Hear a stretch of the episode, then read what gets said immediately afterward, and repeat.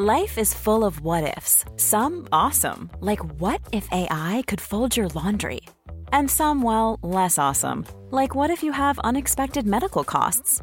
UnitedHealthcare can help get you covered with Health Protector Guard fixed indemnity insurance plans. They supplement your primary plan to help you manage out-of-pocket costs. No deductibles, no enrollment periods, and especially no more what-ifs. Visit U H one dot com to find the Health Protector Guard plan for you. Quality sleep is essential. That's why the Sleep Number Smart Bed is designed for your ever-evolving sleep needs. Need a bed that's firmer or softer on either side? Helps you sleep at a comfortable temperature? Sleep Number Smart Beds let you individualize your comfort, so you sleep better together. J D Power ranks Sleep Number number one in customer satisfaction with mattresses purchased in-store. And now, save fifty percent on the Sleep Number Limited Edition Smart Bed for a limited time. For J D Power twenty twenty-three award information, visit j d power dot com slash awards. Only at a Sleep Number store or sleep number dot com. Hello everybody, welcome to your latest edition of Redmen Bitesize. My name's Dan Clubb and I am here to take you through the latest news surrounding Liverpool Football Club, and it has been a very busy start of the week for the Reds because it was confirmed by Paul Joyce that Liverpool were indeed very much in the hunt for Alexis Mac Allister, and he claimed that the Brighton Hove Albion midfielder could be confirmed as a Liverpool player by the end of the week. Now, there's been plenty of reports and speculation surrounding the World Cup winner for a number of weeks now, but Paul Joyce himself joined the party this morning and said that there was genuine interest from the Anfield club and he could become a Red very, very shortly. It's It's been mainly led by Fabrizio Romano, it's fair to say, over the past few weeks, and he, of course, joined in this morning after Paul Joyce had released his article. He said that it was Alexis Mac Allister to Liverpool, here we go, full agreement completed on the contract. He understands it will be valid until June twenty twenty-eight, and that's a five-year deal, of course. He then went on to say Liverpool will pay the buyout clause in the next days, and it's way less than the reported sixty million pounds fee. He also went on to say that the medical test would be taking place in the next twenty-eight to forty-eight hours, which is in keeping with the this week from Paul Joyce a little earlier, but the fee is probably, I mean, there's lots of interesting facets to this, of course. There's Liverpool signing an Argentinian Premier League footballer who's just won the World Cup and is going to be a huge addition to our midfield department. Brilliant, talented player with, with room to grow even further, I think it's fair to say. But in terms of the fee, for weeks we were sort of speculating that it could be sort of sixty-five to seventy million, and nobody really batted an eyelid at those figures. I think the general consensus was that you'd probably obviously rather pay less for him, but if that's the going rate, Brighton, an incredibly well-run football club, they tend to get the highest possible value for their players. I think we've all just accepted that we're going to have to pay that sort of figure for him. So if we can get him for what is now reportedly more like the forty-five to fifty million pounds mark, perhaps even less I've seen in certain places, then that would be an extraordinary piece of business by Liverpool. And, you know, it's hard to know who to credit on this one, really, I suppose, because Julian Ward's obviously been working behind the scenes for a number of weeks to try and get this one done. Jörg Schmadke, he might have just come in to take the glory at the end and sort of, you know, dot the I's and cross the T's in many senses, but whoever it is that gets this deal over the line, if indeed it does get over the line, deserves a huge pat on the back because, like I said, adding Alexis Mac Allister to this squad is a huge, huge plus for Liverpool because we all know, we all seen the midfield issues that we had. I think this is a player that Jürgen Klopp will want to develop further and he'll be confident that he can do exactly that. Now, I should just say that Andy Naylor from The Athletic is the Brighton correspondent for The Athletic. He's been sort of reporting alongside the um, the speculation surrounding Liverpool and Mac Allister, and I think it's fair to say he's been dampening any sort of enthusiasm there is towards it because although he hasn't dismissed the idea of the transfer happening, he has been keen to express that although there is sort of rumblings and musings of a release clause, he has said that it is only a mechanism that exists inside Mac Allister's contract, and Brighton do have a say in what happens with his future. It's not as simple as Liverpool walking in, putting forty million pounds on the table or whatever that figure is and saying, right, we'll have him, thanks. There is still, it appears, slightly more complicated situation than that. So it remains a watch this space, but it's definitely a deal that looks to be advancing towards the finishing line, and it's definitely definitely a deal that we at Redmen will be massively, massively keeping an eye on, because it does appear like Mac Allister could become a Liverpool player in the not too distant future. So yeah, one to keep an eye on. One I think we can all be confident that will stand us in good stead for the summer to come. And if it is done as swiftly as the reports are suggesting, that would be a huge bonus as well for Jürgen Klopp, because we know he likes to get his business done early. It gives us more time to get other players through the door. It gives us more time with Mac Allister to get him accustomed to being a Liverpool player, etc, et cetera. So yeah, massive, massive bonus for Liverpool if we can get this one tied up nice and early. So yeah, fingers crossed. Millions of people have lost weight with personalized plans from Noom. Like Evan, who can't stand salads and still lost fifty pounds. Salads generally for most people are the easy button, right? For me, that wasn't an option. I never really was a salad guy. That's just not who I am. But Noom worked for me. Get your personalized plan today at Noom dot com. Real Noom user compensated to provide their story.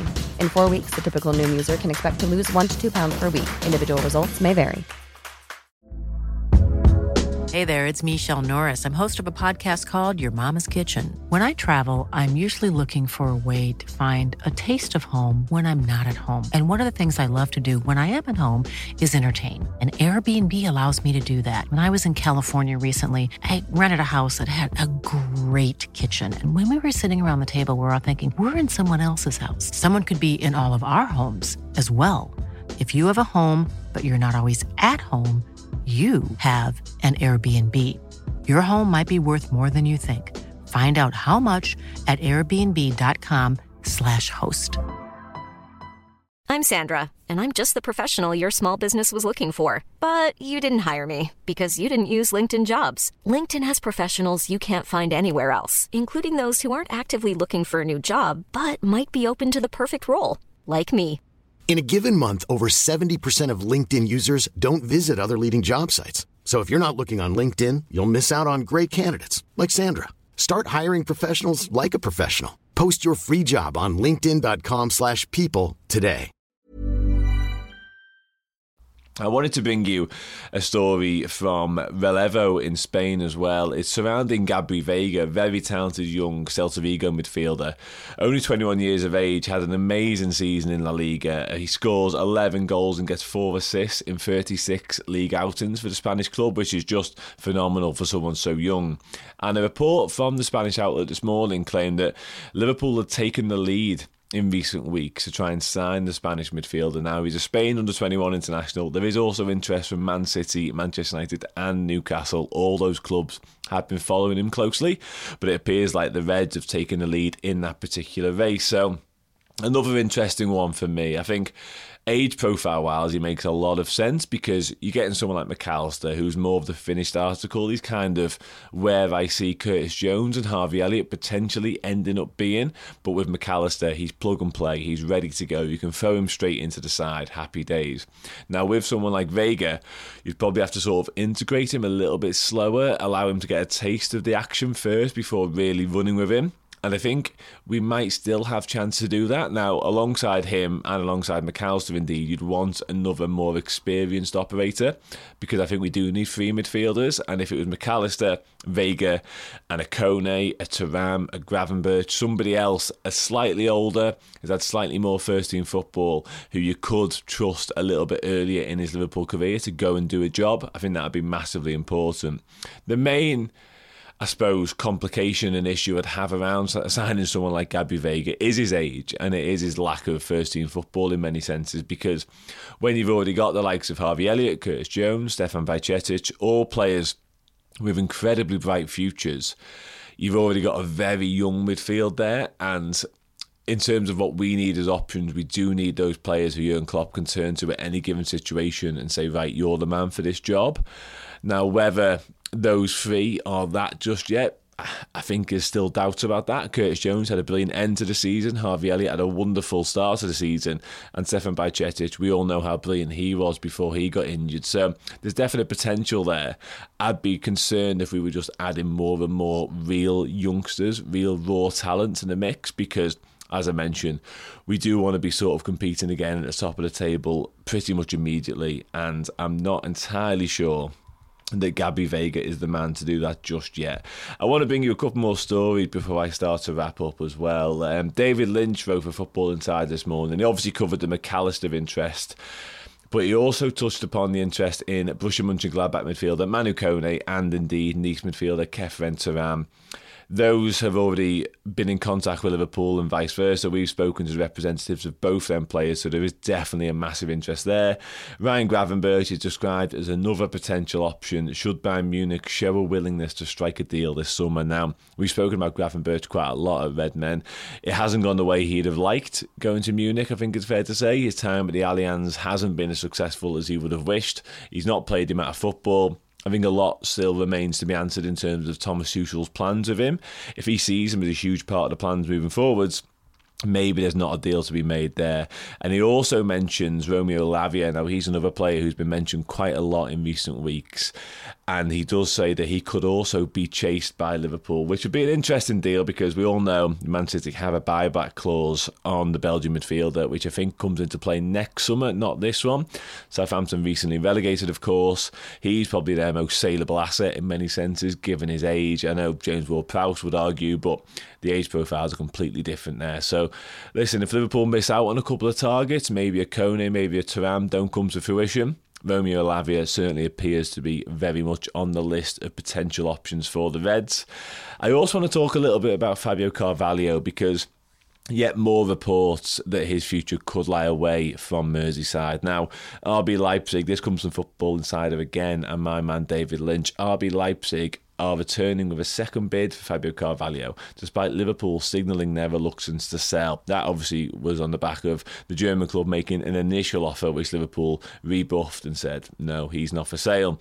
It's interesting this one, though, because David also mentions there's option for a season-long loan deal, and there's Burnley, West Ham and Brentford all in the mix to potentially make that happen. Now, Neil Jones was in this week, of course, on Journal Insight, which is now coming to you twice a week over on Redmen Plus. And he suggested that Liverpool wouldn't be keen on loaning him to another Premier League club. Instead, they would rather he went over to Europe and played in a team that operates with a number ten to allow him to develop in that role. Now, that would make a lot more sense for me because I still think he's a very talented footballer. He's somebody Liverpool chased themselves for six months, obviously missed out on deadline day in that January, end up signing him in summer. And I think he's not a player that Liverpool is going to give up on entirely. Now, there have been some questions in the media and some speculation surrounding maybe he's not the perfect fit, but I think Jürgen Klopp has already doubled down on him. He's very, very sort of, I suppose, brash in his praise for him the other week about saying he's the best trainer and all this kind of stuff. So I don't envisage a world whereby Liverpool sort of cut ties and cut their losses on him just yet. But I do think a loan move would make a lot of sense. Um, just one more quick one I wanted to discuss um, before we wrap up and I sort of go over the news just as a once-off. Um, Kaide Gordon Um, could soon be making a full return to training. This one comes from Liverpool Echo again this Monday morning. He has been out for a long time, actually, Kaide Gordon. We all know how excited we were about him. We signed him from Derby County. We've seen a little bit of him in first-team football. I think he gets his first goal against Cardiff. And he's been struggling with a pelvic problem, which has been linked to his physical growth. And he's been following a specialised training programme for quite a period of time now.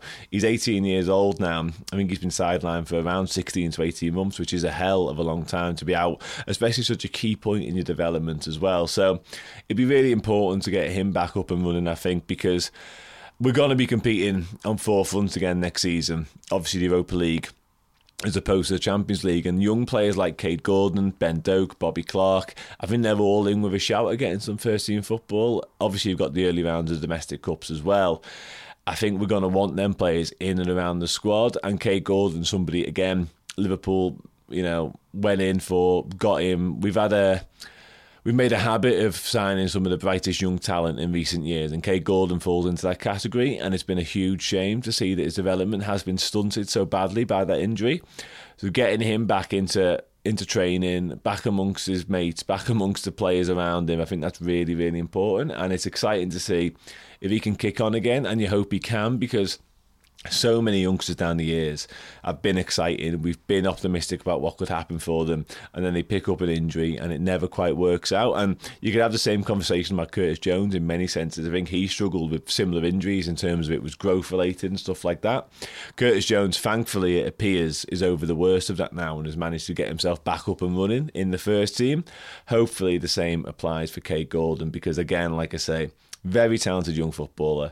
Somebody Liverpool went and got, sought after, got the deal done, and we'll have a lot of hope that he can really kick on and have a bright future at the club. So, yeah. Anyway, that'll be just about all for this episode of Redmen Bitesize. Thank you very much for listening, as ever. Just to very quickly recap them, it appears that the Reds are on the brink of landing Alexis Mac Allister, who would be their first summer signing, hopefully with many more to come. Anyway, thank you very much for listening again. I've been Dan Clubb. It has been a pleasure as always. I will see you again soon. Take it easy. Thanks for listening. If you want even more Bosch content and podcasts just like this, go over to redmen plus dot com and sign up now.